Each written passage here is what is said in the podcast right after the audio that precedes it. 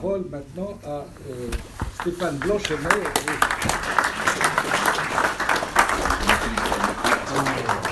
président du comité directeur d'Action française, qui est lui-même professeur euh, à Lyon. Voilà, je vais éloigner l'objet maudit. Oui, oui, on a, c'est insupportable ces, ces instruments. Et qui va donc nous parler de Maurras, l'homme de l'ordre. Alors, euh, je crois qu'il faut porter bien la voix. Vous entendez dans le fond? Oui, bon, alors allons-y. Bon, on va faire un petit effort alors. Euh, alors, je, remercie euh, Hilaire de m'avoir euh, proposé ce, sujet parce qu'avec l'ordre, il me semble qu'on est vraiment au principe de la pensée maurassienne. En revanche, je dois reconnaître que le, moment n'est pas forcément le meilleur, donc j'essaierai d'être bref.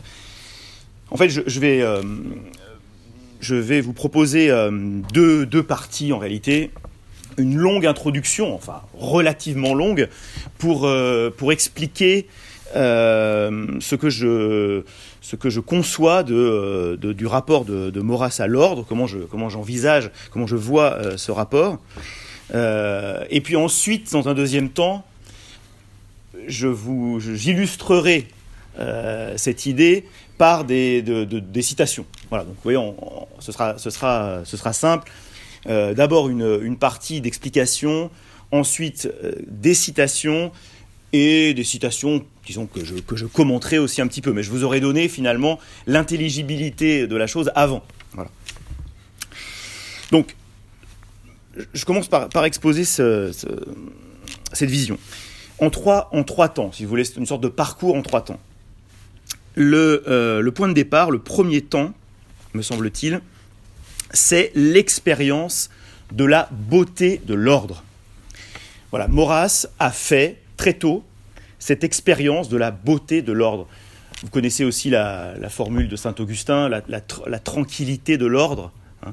Euh, là, je parlerai pour Maurras de la beauté de l'ordre, c'est-à-dire qu'il y a un lien étroit euh, entre poétique, esthétique et, euh, et politique chez Maurras. C'est- une évidence. Alors, tout à l'heure, euh, dans la première intervention, on parlait des faux Maurras, et il est vrai que euh, c'est un reproche, c'est un des reproches, c'est un des faux Maurras, de, de dire donc Maurras finalement a fait de la politique à partir de l'esthétique. Alors c'est, je pense que tout dépend de la, conception, de la définition que l'on a de l'esthétique. Là, je, pense qu'il faut vraiment concevoir l'esthétique du point de vue philosophique, si vous voulez, en se référant à euh, ce qu'elle signifie dans la tradition philosophique occidentale depuis, depuis Platon, disons. hein. Euh, C'est-à-dire qu'il n'y a pas d'arbitraire, ce n'est pas une question de goût simplement. Voilà, c'est une conception très haute de l'esthétique. Mais il me semble que pour le coup, il y a une vérité dans cette, euh, idée que chez Maurras, l'esthétique est première. Il y a donc une expérience de la beauté de l'ordre. Et je vous, j'illustrerai cette, euh, cette idée par deux citations qui font référence, on pourrait dire, à des expériences mystiques. Si vous voulez, là aussi, euh, il faut s'entendre sur les mots. Il faut débarrasser le mot mystique euh, d'un certain nombre de connotations euh, et le, prendre pour ce qu'il signifie. C'est la fusion. hein. La fusion avec, le cosmos, la fusion avec, avec l'univers, son harmonie. Et Maurras rapporte dans des textes cette expérience mystique de révélation de la beauté de l'ordre. Et euh, je, ferai référence, donc je citerai un extrait de la première lettre des Jeux Olympiques, donc qui figure dans Antinéa, et un extrait de la troisième nuit de Provence, qui figure donc dans les quatre nuits de Provence, euh, que euh, vous pouvez retrouver d'ailleurs dans la, récente réédition des œuvres de Maurras. Ceux qui connaissent bien Maurras euh, donc, euh, euh, ils savent qu'il s'agit de la, la fameuse nuit du Tolonais. Voilà pour euh, le point de départ.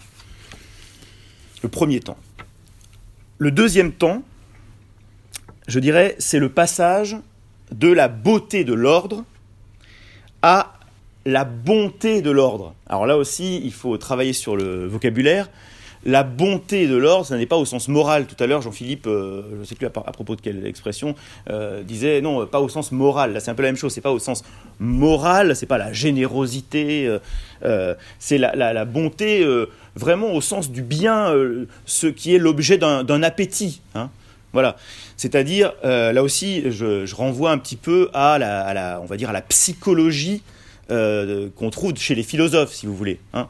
C'est-à-dire que le beau est l'objet de la connaissance, hein, alors que le bien ou le bon est l'objet de l'appétit ou de la volonté. Donc là, on, retrouve aussi un petit peu euh, la, théorie euh, platonicienne, aristotélicienne et également scolastique, euh, vous savez, des transcendantaux. Hein. C'est-à-dire que quand on parle de l'être, qui est la notion, la notion la plus élevée, euh, la notion métaphysique par excellence, eh bien, euh, on, peut dire des choses de l'être. Et euh, on peut les, ce que l'on dit, ce que l'on peut dire de l'être en général, s'appliquant à tous les êtres, c'est ce que la philosophie appelle donc les transcendantaux. Alors selon les auteurs, on trouve parfois des listes différentes, mais vous savez, il y a l'unité, euh, la, vérité, l'être est un en tant qu'être, il est, est, est vrai parce qu'il est, et euh, il est également bon. L'être est bon. voyez, quand on, pour ceux qui connaissent un petit peu la, philosophie de saint Thomas d'Aquin, euh, le mal n'est qu'une absence d'être, un manque d'être.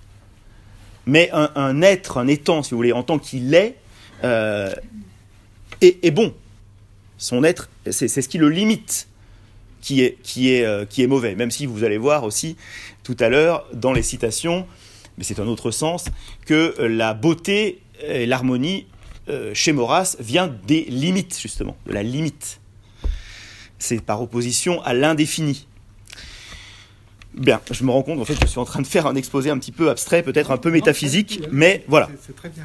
Donc, voyez ces catégories que sont les, que sont les transcendantaux. Et parfois, on va distinguer, donc, euh, en ce qui concerne la bonté de l'être, on va distinguer donc sa beauté, et là on est dans l'esthétique, et ce qu'on pourrait appeler strictement sa bonté. Et ça, ça rejoint ce que je vous disais précédemment sur le fait qu'on envisagera avec la beauté les choses sous l'angle de la connaissance, et la connaissance c'est on contemple la, beauté, alors que pour la bonté, c'est la volonté, c'est l'appétit. Et je vous montrerai, euh, mais ce sera très bref, parce que je, me contenterai de citer euh, un exemple que vous connaissez tous, qui est la prière de la faim, euh, que Maurras avait l'appétit de l'ordre. Vous voyez, la logique que, que j'essaie de montrer, c'est que Maurras a contemplé l'ordre, il a aimé l'ordre, la beauté de l'ordre, et ensuite il en, il en a eu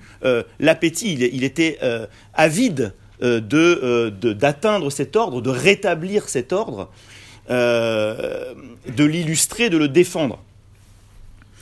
Si vous voulez, la, la, ça rejoint le jugement de Mistral sur Maurras, avec son jeu de mots sur mot, race, le mal rassasié, celui qui est avide qui est, euh, qui est insatiable, qui, euh, qui a une, une, grande volonté. Il en était question euh, aussi en écoutant mes, les gens qui m'ont précédé ici. il était question de cette, de, cette énergie qui est maurassienne jusqu'au bout. Jusque, jusque dans ces dernières années et ces écrits extraordinaires qu'il a, qu'il a, qu'il a, qu'il a fait quand, il était, quand il était en prison. Donc voilà, deuxième temps, passage de euh, de la beauté de l'ordre à l'ordre comme euh, objet d'appétit. Et enfin, euh, troisième temps, le, fait que l'ordre, Maurras, c'est lui-même limité dans son approche de l'ordre. Il a voulu circonscrire son idée de l'ordre à un domaine précis qui est le domaine politique. Euh, c'est-à-dire que, euh, là je ne vais pas revenir à nouveau sur la question qui a été abordée tout à l'heure de, de la perte de la foi et des relations entre Maurras et la, religion. Mais voilà, il, a, il a répété très souvent qu'il restait au bord euh, du, euh, je crois que c'est le mythe tentateur, ça c'est dans la lettre à Boutan, euh, qui est la, métaphysique proprement dite. Donc Maurras n'a pas, n'a pas, il avait on voit dans sa poésie notamment, il avait une aspiration à un ordre total, mais il a, il a, dans son œuvre politique, il, a, il, a, il a voulu se limiter volontairement et donc sa, contemplation de l'ordre, comme son appétit, je reprends ma distinction, comme son appétit de l'ordre, il les a circonscrits au domaine politique. Mais, c'est ainsi que je finirai, on retrouve dans sa vision de l'ordre politique les éléments des méditations euh, que, je, vais citer euh, au début, euh, des méditations sur l'ordre en général. On va retrouver un certain nombre d'éléments de définition de l'ordre appliqués au domaine politique qui sont en réalité présentes déjà dans ces fameuses expériences de la beauté que, dont j'ai parlé et que je vais vous citer maintenant. Alors prenons, alors ce sera c'est un colloque sur Maurras, donc on va, je vais lire du Maurras. Hein, voilà. Euh, prenons cette première lettre des Jeux Olympiques. Alors vous connaissez le contexte. 1896. Euh, euh, Maurras est envoyé pour couvrir les premiers Jeux Olympiques restaurés, donc, qui ont lieu évidemment comme il se doit en Grèce et il, euh, envoie euh, une chronique euh, sous forme de lettre à la Gazette de France où il raconte ces Jeux Olympiques. Et dans la première lettre, c'est le récit du voyage donc qui l'amène en Grèce. Donc il est sur un bateau et il va faire une expérience que je qualifierais mystique, de mystique, un mysticisme laïque, hein, mais voilà. Alors, et surtout esthétique. Alors, je vous ai choisi trois paragraphes. Un paragraphe qui, c'est un peu mon, tort, je, commente avant de, avant lire moi, c'est un peu mal, mais bon, peu importe. Donc, euh, vous avez un paragraphe, si vous voulez, où il contextualise, il, se, il, place, euh, il nous explique d'où euh, part son regard, et ensuite vous avez la vision, donc il y a une sorte d'intuition du beau qui est une intuition empirique, et puis ensuite euh, on passe à une intuition plus intellectuelle, puisqu'il va terminer brièvement, mais par définir euh, en quoi consiste cette beauté qu'il a perçue. J'ai pour cellule la terrasse supérieure du bateau qu'on appelle, je crois, en termes de marine, la seconde passerelle. Le commandant a bien voulu me la concéder. C'est un lieu interdit pour l'ordinaire aux passagers. Le personnel du paquebot y monte rarement pour la besogne du service. De cette solitude se découvre d'abord tout ce qui paraît sur la mer. On voit changer le temps, fumer la cheminée ou blanchir l'extrême voilure des vaisseaux éloignés. Ce que j'aime le mieux, c'est le cercle parfait de l'eau lorsque le ciel est pur et la mer sans aucun rivage. Fin de ce premier paragraphe. Rien de moins monotone. Cet azur ne cesse de varier. Avant-hier, c'était un bleu dur, éclatant, presque comparable à l'azur profond d'une pierre bleue. Hier, en vue de la Sicile, tout s'était attendri, subtilisé, évaporé. L'eau semblait du nuage, le nuage de la clarté. Et, cette clarté, même mourant de sa propre splendeur, les vagues et les côtes perdaient leur relief, semblaient peintes ou dessinées, mais en lignes de feu. Et ces lignes, il est vrai, d'une simplicité et d'une élégance suprême. Troisième paragraphe, et là on va passer de la contemplation au raisonnement, même si c'est très bref. On dit qu'une mer sans rivage est un reflet de l'infini. Je comprends de moins en moins la comparaison. En vérité, rien n'est plus fini que la mer. La séparation d'un ciel pâle d'avec cette mer plus foncée donne au contraire la pensée de la plus ferme des figures. Ce beau disque d'azur est tout à fait géométrique. Il est vrai que deux artistes supérieurs, le soleil et le vent, ne s'arrêtent jamais d'en peindre ni, d'en modeler la face étincelante. Ils donnent une vie divine à cette beauté si humaine. Donc là, vous avez euh, quelque chose d'assez extraordinaire parce qu'effectivement, Maurras va euh, aller à l'opposé de la méditation traditionnelle, enfin euh, traditionnelle, euh, c'est relatif, elle est surtout romantique en fait. hein. Il va à l'opposé de la méditation romantique sur la mer. Vous la mer comme, euh, euh, comme euh, re- expression, comme, euh, euh, figure, comme figure de l'infini. Maurras, il voit au contraire la euh, figuration du fini, du, limité, de ce, qui euh, est ordonné par une limite. Voilà. Et ça, euh, et, c'est de cette limite, c'est de cette limite euh, qui est donc la, la, séparation de la mer et de l'eau et du ciel par l'horizon, c'est de cette limite que découle la beauté du monde, qui est donc une beauté ordonnée. C'est l'ordre porté par la limite qui fait la beauté du monde. Voilà pour euh, cette, euh, euh, cette première citation. La deuxième, se- je trouve qu'elle se complète bien, parce que dans la deuxième, si vous voulez, la, partie contemplative est plus réduite, et la partie explicative plus importante. C'est donc dans, ça se trouve donc dans la troisième nuit de Provence. Puisque là, il, insiste sur les conséquences qu'il tire de euh, cette observation.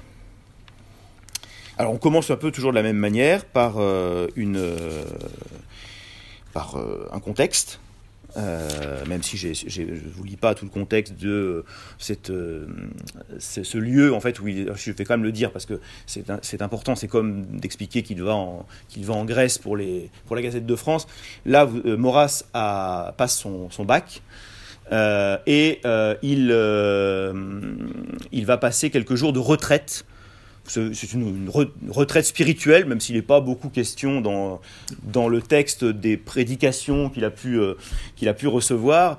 Mais voilà, d'ailleurs il le dit lui-même, il y a une grande liberté finalement, ça rejoint le propos précédent, chez ces religieux qui, sont ses maîtres en fait, donc les maîtres de son collège, qui l'emmènent donc dans, ce lieu de retraite puisqu'il prend avec lui un certain nombre d'ouvrages, et la plupart des ouvrages qu'il cite sont des ouvrages tout à fait profanes, euh, euh, de, littérature notamment.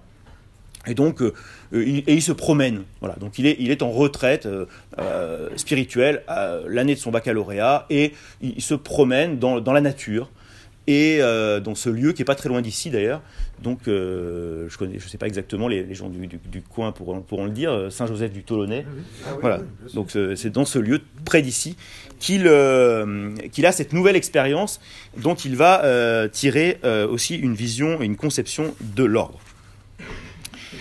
Ainsi, sous la tenture de cet air sombre, la campagne se soulevait avec moi et tout comme moi. Je la sentais monter, comme si elle n'eût rien été que la suite de mon regard, que j'offrais tout entier, lisse, nu, grand ouvert, à tout ce qu'épanchait de grave et que pleuvait de beau les cataractes du firmament, pleines d'autant de vœux et d'appels que d'étoiles, et qui semblaient crouler du poids de leurs promesses sous les innombrables configurations du vrai bien. Ainsi versée et répandue, cette large nuit de printemps dut remuer quelqu'une des semences de poésie dont rien ne m'a plus délivré. Probablement aussi versa-t-elle un peu de raison. Vous voyez toujours cette articulation. Sans conseiller ni suggérer un système de hiérarchies inflexibles, l'ordre supérieur de ces beaux cercles de lumière, vous remarquerez le motif du cercle qu'on retrouve ici, qu'on a déjà vu tout à l'heure, m'aura textuellement révélé les hautes maximes qui servirent depuis à me dégager jusqu'à m'en dégoûter de l'inextricable malaise qu'impose ou suscite l'enflure de l'orgueil, les fermentations de la brigue, les fumées des espoirs et des vœux de domination. Dans un premier temps, la, conséquence qu'il tire de cette méditation, de cette contemplation, n'est pas d'ordre euh, politique ou, ou métaphysique, mais plutôt d'ordre moral, pour le coup au sens euh, ordinaire du terme. Mais il continue. Cinq ans plus tard, la même réflexion fut poursuivie et complétée sur la terrasse du château de Pau. Il fait allusion à une autre expérience. Dès cette nuit du Tolonais, on y revient, je nommais par leur nom les bas lieux d'où m'avait chassé mon mouvement, d'où m'avait chassé pardon mon mouvement le plus naturel. Ce sont les lieux où l'on contracte comme une maladie l'habitude et le goût de se tenir pour mesure de soi et pour soleil du monde. On retrouve le soleil. Le soleil est là-haut, que nous ne créons pas, ni ses sœurs les étoiles. C'est à nous de régler au céleste cadran, comme au pas de nos idées mères, la démarche de notre cœur et de notre corps. Nous ne nous possédons qu'à la condition d'acquérir la notion de nos dépendances pour conserver un sens de la disproportion des distances de l'univers. Si en présence de ces vastes éloignements, il nous était permis de nous contenter de nous-mêmes, ne serions-nous pas nos premières dupes? Rien ne contente et ne rassasie que le ciel.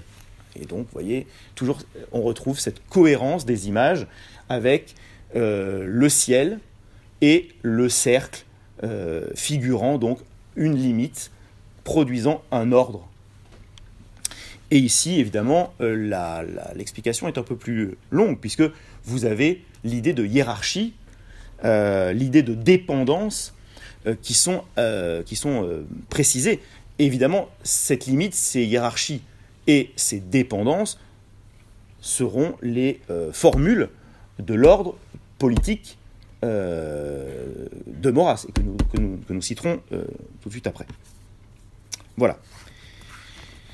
Alors, je passe. les citations sont un peu longues. Je passe à mon deuxième temps. Mais alors là, la citation est très brève.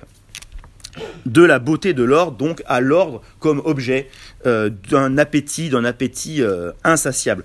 Écoutez, il y a, nul besoin de, effectivement de, très long développement. Euh, prenons ce, poème qui est sûrement le plus connu de Maurras, qu'on retrouve là aussi dans cette édition. ils, ne l'ont pas mis avec la poésie qui est au milieu plutôt du, recueil, mais à la fin, à la toute fin, c'est légitime. Et c'est cette fameuse prière de la fin, que je ne vous citerai même pas en entier, mais simplement euh, les deux premières strophes et la dernière. Parce que vous, y avez toute la psychologie de Maurras et tout cette, cette, euh, cet appétit, cette avidité de l'ordre qui a fait de lui un combattant de l'ordre. C'est tellement connu. Seigneur, endormez-moi dans votre paix certaine, entre les bras de l'espérance et de l'amour, ce vieux cœur de soldat, n'a point connu la haine, et pour vos seuls vrais biens a battu sans retour. Le combat, je vous fais un vrai champ lexical en insistant sur les termes, le combat qu'il soutint fut pour une patrie, pour un roi les plus beaux qu'on ait vus sous le ciel, la France des Bourbons, de Mesdames Marie, Jeanne d'Arc et Thérèse et Monsieur Saint-Michel.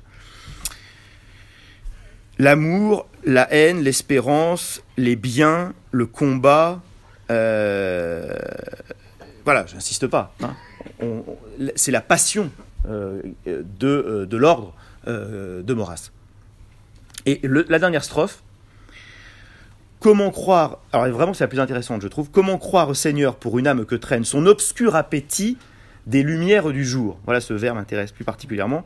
Seigneur, endormez là dans votre paix certaine entre les bras de l'espérance et de l'amour. Son obscur appétit des lumières du jour. Alors, aujourd'hui, dans le cadre de cet exposé, je, tire ce, vers dans, le, dans le, sens de mon propos un petit peu, en disant, voilà, c'est l'appétit euh, de l'ordre, et c'est cette lumière du jour, euh, euh, c'est cet ordre dont on a parlé. Mais en fait, je pense que c'est quand même la, bonne interprétation, parce que là, je pense que je parle sous le contrôle d'Hilaire qui a, qui beaucoup, qui euh, étudié, donc il a vraiment beaucoup étudié euh, les contes du chemin de paradis.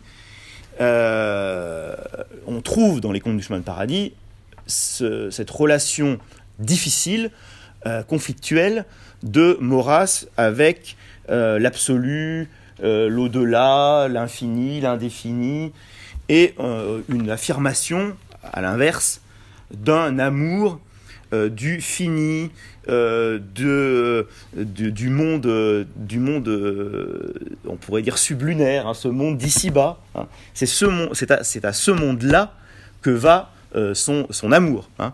l'amour de, de, des, des, femmes, l'amour de, de, des, des des, des, femmes et des, des femmes sous l'angle le plus érotique d'ailleurs. Vous avez aussi dans cette édition euh, quelques poèmes érotiques inédits, c'est assez intéressant, euh, et, et, et, et l'amour de, la nature, l'amour de, de, des choses sensibles. Hein. Et Maurras a, la hantise de la, de la destruction de ce qui est de ces choses finies, de ces, de ces choses limitées. Euh, il a du mal avec l'idée d'un dépassement de cette condition. Et ce n'est donc pas sa seule surdité euh, qui euh, l'oppose euh, à la, vision chrétienne. Il y a quand même quelque chose aussi de, cet ordre-là. Mais, je reviens à mon propos, justement, cet ordre du, fini, cet ordre des choses que, l'on a sous les yeux, de, l'expérience sensible, eh bien, euh, il, en a, il en avait l'appétit et il, il, il, a voulu les, défendre à travers la politique. Voilà. Je, un petit peu, un petit peu confus peut-être, mais je vais euh, justement m'en servir comme transition vers, euh, vers la politique. Donc troisième temps, la politique. Alors ce sera là aussi, euh, je vais essayer d'être très bref également, parce que si vous voulez, le, deuxième texte que j'ai prévu de lire, finalement, va mener à illustrer la conception que Maurras a de l'ordre politique à travers la formule de l'autorité en haut et des libertés en bas. Donc euh, ça a été euh, quand même euh, longuement expliqué et développé par Jean-Philippe. Donc je ne vais pas développer beaucoup là-dessus. En revanche, sur la première citation, qui est tirée, les deux sont tirés de l'ordre et le désordre, mais la première me paraît particulièrement intéressante parce qu'elle elle parle de l'égalité et des hiérarchies. Et là, on va retrouver dans l'ordre politique euh, la euh, conception maurassienne dont on parlait à propos de l'ordre de l'univers. Alors, et là, je, marquerai d'ailleurs euh, une petite différence avec ce qu'a dit le premier orateur sur la question de l'inégalité. Parce que, en fait, l'inégalité est un bien chez Maurras. Hein. Elle est protectrice. Voilà, l'inégalité est un bien. alors, je finirai, je finirai par ça. Alors, dès qu'on ne propose plus les idées de la révolution, l'on cesse de rêver la constitution la plus idéale ou la plus libérale, on en parlait, ou la plus humaine, mais on cherche quelle serait la plus utile et celle qui ferait la meilleure distribution des forces d'une race ou d'un peuple déterminé les idées d'autorité, de hiérarchie et d'aristocratie se présentent d'elles-mêmes à la pensée comme les conditions naturelles de l'ordre. Il est certain qu'un esprit supérieur peut être borné. Alors là, on va, je, m'arrête un peu parce qu'on va trouver cette, fameuse, limite, la borne. Hein. Là aussi, il faut prendre borné, euh, peut-être sans les connotations péjoratives. Hein. C'est vraiment borné qui a une borne. Hein. Il est certain qu'un esprit supérieur peut être borné, il ne l'est pas moins qu'un esprit inférieur est presque toujours sans limite. Vous voyez, l'esprit supérieur borné est meilleur que l'esprit inférieur sans limite. C'est faute de limite qu'il manque de justesse, l'esprit inférieur. C'est faute de limite qu'il manque de justesse, de précision et de vigueur. Ne vous offusquez jamais du reproche d'étroitesse. L'indéfini, c'est le néant l'indéfini, c'est le néant. ça se passe de commentaires par rapport à ce que je vous citais tout à l'heure. La générosité comme la liberté ne sont pas les qualités de l'intelligence. C'est à la volonté, c'est au cœur qu'elles ont rapport. Vous ne diriez pas des volontés ou des sentiments exacts. Pourquoi laissez-vous dire une idée libérale, une conception généreuse? L'esprit peut et doit être animé de la ferme volonté d'examiner le plus profondément possible le plus grand nombre des réalités concevables. Quand il fait sa fonction d'esprit, il se concentre, il se resserre aussi étroitement qu'il le peut. Qu'il s'agisse d'atteindre une étoile ou un infusoire, la méthode de l'intelligence est d'exclure, de circonscrire et de définir. C'est à la rêverie de flotter dans le vague. La raison se fixe ou travaille à se fixer, à moins que de déraisonner. L'objectif idéal des sociétés ne doit être placé ni dans l'égalité, ni dans l'inégalité de qui que ce soit. On pourrait croire qu'il les met sur le même plan, mais ce n'est pas tout à fait vrai. L'objectif idéal des sociétés, c'est leur prospérité générale, le bien commun, et non l'usage de tel ou tel moyen en vue de ce but. L'égalisation, l'inégalisation, aussi bien que l'assujettissement et l'émancipation, sont de simples moyens et nullement des buts. Ils varient donc avec le temps, les lieux, les circonstances. Tantôt, il faut que la fortune et les conditions soient un peu nivelées, leurs différences extrêmes nuisant au bien public. Euh, c'est une, il y a une belle coquille dans l'édition. Il y a unissant à la place de nuisant.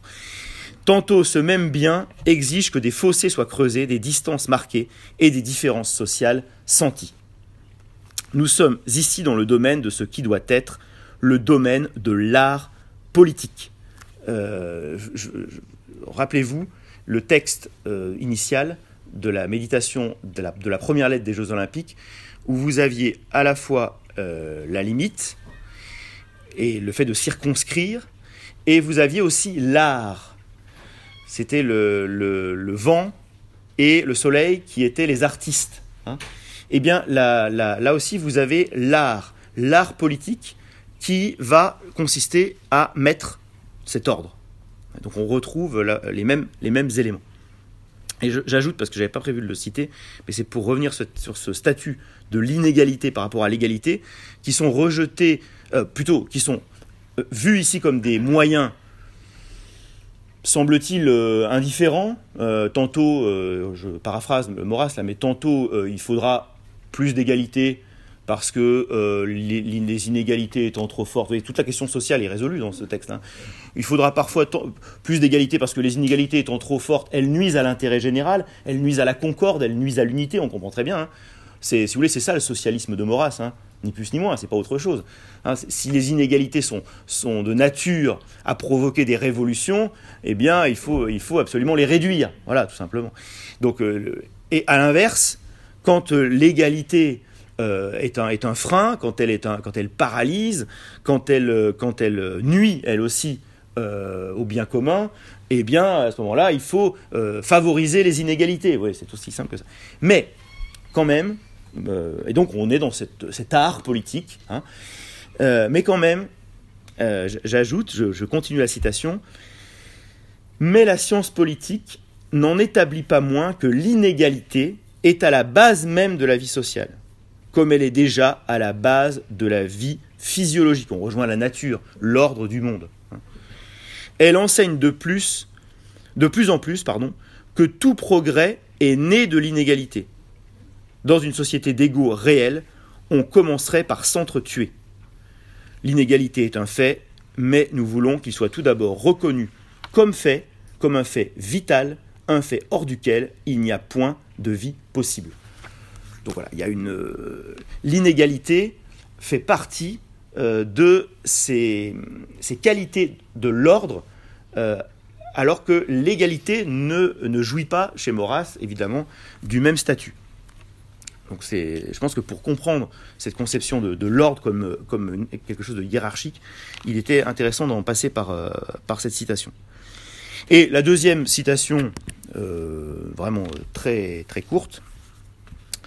Oh, l'autorité ont les libertés en bas, euh, si vous voulez, mais euh, formulée un peu autrement, peut-être même dans une formulation plus intéressante, mais qui nous montre que dans l'ordre politique, c'est cette, dans l'ordre politique français, c'est la royauté qui est la bonne mesure, la bonne limite, et également l'artiste qui peut produire l'ordre. Voilà, la voilà. Le seul État français qui est le sens commun comporte au centre un roi puissant, à la périphérie des organisations autonomes. En effet, notre État doit être fortifié tout autant que limité, et limité tout autant que fortifié. Voilà. Donc euh, ça rejoint, et je ne vais pas développer plus longuement puisque ça a été fait, ça rejoint euh, cette, euh, cette conception très, très originale, très fine de l'ordre est exclusivement française, Camoras, et qui consiste donc à, à, équilibrer l'autorité et les libertés. Voilà, je vous remercie.